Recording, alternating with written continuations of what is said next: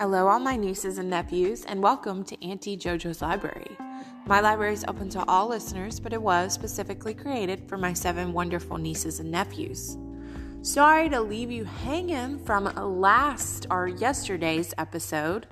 Uh, we read um, the first part of a story all about how difficult it is uh, to deal with Aunt Susan. And now Aunt Susan has asked the sisters to prepare Thanksgiving dinner.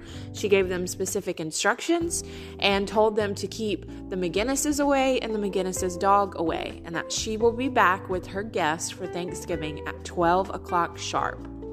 And so the way that we ended the story was everything was so merry, going merrily as marriage bells. And then all at once, things happened.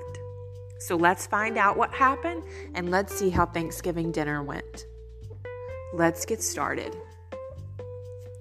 In an evil hour, we went to the yard window and looked out. We saw a quiet scene. The McGinnis dog was still sitting on its haunches by the steps, just as it had been sitting all morning. Down in the McGinnis yard, everything wore an unusual, peaceful aspect. Only one McGinnis was in sight Tony, aged eight, who was perched up on the edge of the well box, sitting with his legs, singing at the top of his Irish voice. At all at once, just as we were looking at him, Tony went over, went over backwards and apparently tumbled head foremost down his father's well. Kate and I screamed simultaneously. We tore across the kitchen, flung open the door, and plunged down Aunt Susan's yard, scrambled over the fence, and flew to the well.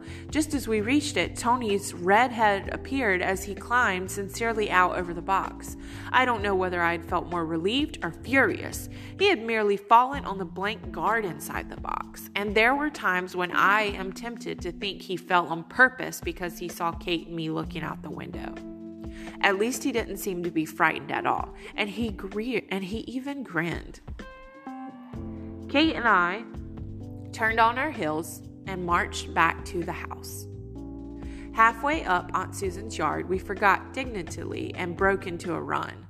We forgot dignity and broke into a run. We had left the door open and the McGinnis dog had disappeared. Never shall I forget the sight we saw or the smell we smelled when we burst into the kitchen. There on the floor was the McGinnis dog and what was left of Aunt Susan's turkey. As for the smell, imagine a odor of scorching turnips and burning mince pies, and you have it. The dog fled out with a guilty yelp, and I groaned and snatched the turnips off. Kate threw open the oven door and dragged out the pies. Pies and turnips were ruined, as as was the turkey. Oh, what shall we do? cried Margaret mis- miserably. Excuse me. Oh, what shall we do? I cried miserably. I knew Margaret's chances of college were gone forever. Do, Kate was superb. She didn't want to lose her wits for a second. We'll go home and borrow the girls' dinner. Quick, there's just 10 minutes before the train time. Throw those pies and turnips into the basket, the turkey too. We'll carry them with us to hide them. I might not be able to evolve an idea like that on a spur of the moment, but I can at least act up to it when it is presented. Without a moment's delay, we shut the door and ran. As we went, I saw the McGinnis dog licking his chops all over their yard. I have been I have been ashamed ever since of my feelings towards that dog. They were murderous. Fortunately, I had no time to indulge them. It is ten, it is a 10 minute walk from the pinery to our house, but you can run it in five. And Kate and I burst into the kitchen as Laura and Margaret were sitting down to dinner.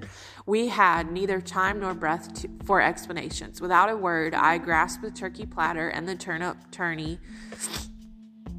Kate caught one hot mince pie from the oven and whisk a cold one out of the pantry. We've we've got we've got to have them. Was all she said.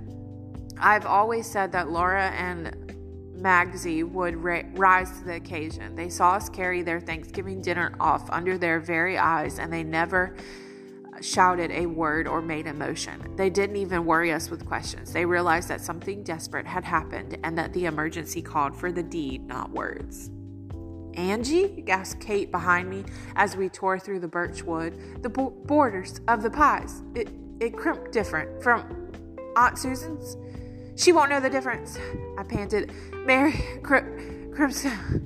We got back to the pinery just as the train whistle blew.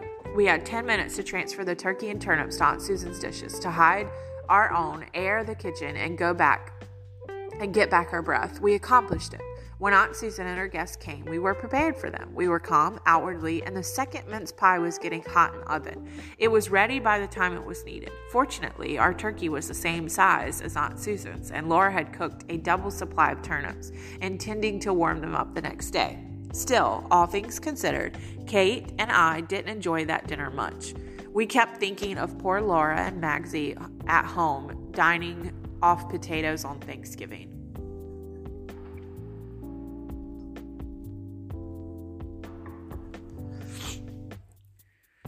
Aunt Susan was satisfied. When Kate and I were washing the dishes, she came out quite beamingly.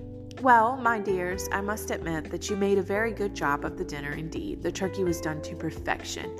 As for the mince pies, well, of course, Miranda made them, but she must have had extra good luck with them, for they were excellent and heated just to the right degree. You you didn't give anything to the McGinnis dog, I hope? No, we didn't give him anything, said Kate. Aunt Susan did not notice the emphasis. When we had finished the dishes, we smuggled our platter and turney out of the house and went home. Laura and Margaret were busy painting and studying, and we were just as sweet tempered as if we hadn't robbed them of their dinner. But we had to tell them the whole story before we even took off our hats. There's a special providence for children and idiots, said Laura gently. We didn't ask her to whether she meant us or Tony McGinnis, or both. There were some big things, there were some things better left obscurity. I'd have probably said something much sharper than that if anybody had made off with my Thanksgiving turkey. Aunt Susan came down the next day and told Margaret that she would send her to college. Also, she commissioned Laura to paint her a watercolor of her dining room and she and said she paid $5 for it.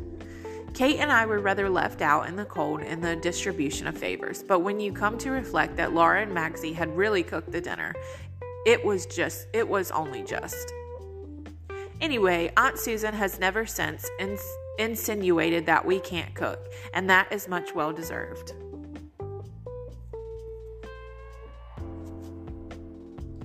Thank you so much for joining me for the second half of the reading of this story. I'm glad that it did have a happy ending and the girls were ready to save the day, but I do wish that their Aunt Susan would have approved of their artistic natures a lot earlier.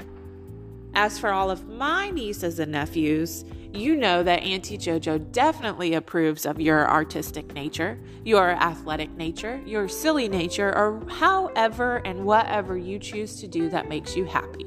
I will support you in any way as long as it keeps you happy and healthy and your parents approve.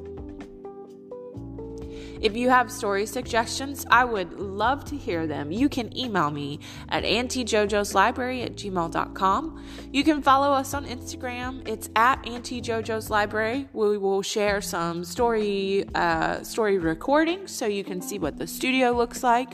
We'll also give you a little sneak peek into our new librarian, Firefly. Um, and as always, I'm looking forward to sharing more stories with you.